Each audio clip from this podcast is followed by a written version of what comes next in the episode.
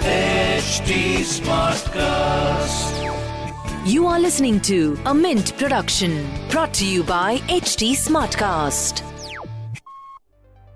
Hello and welcome to Mint. I am Nasreen Sultana. You are listening to Mint Evening Market Wrap. Let's take you through all the action in stock markets today.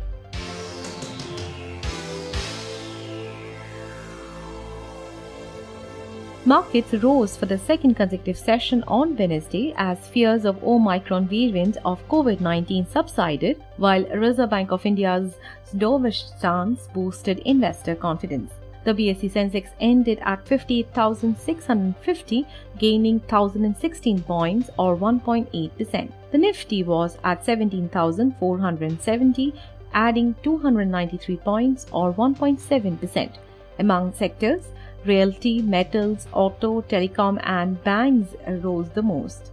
Bajaj Finance, Maruti, State Bank of India, and Bajaj Finserv were top gainers in the Sensex.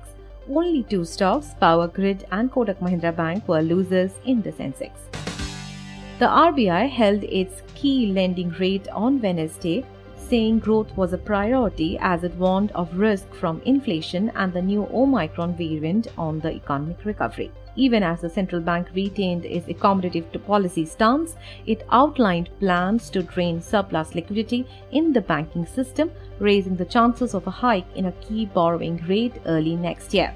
The MPC retained its full year economic growth projection at 9.5% and also kept its retail inflation outlook unchanged at 5.3%. Inflation has been within the RBI's 2 to 6% target range in recent months, but RBI said inflation could tend higher in the immediate future and sustain high core inflation was a matter of policy concern. Petchem major Reliance Industries has formed a $2 billion partnership with Abu Dhabi Chemicals Derivatives Company for chemical production, the company said on Tuesday. The joint venture will construct and operate an EDC and PVC production facility.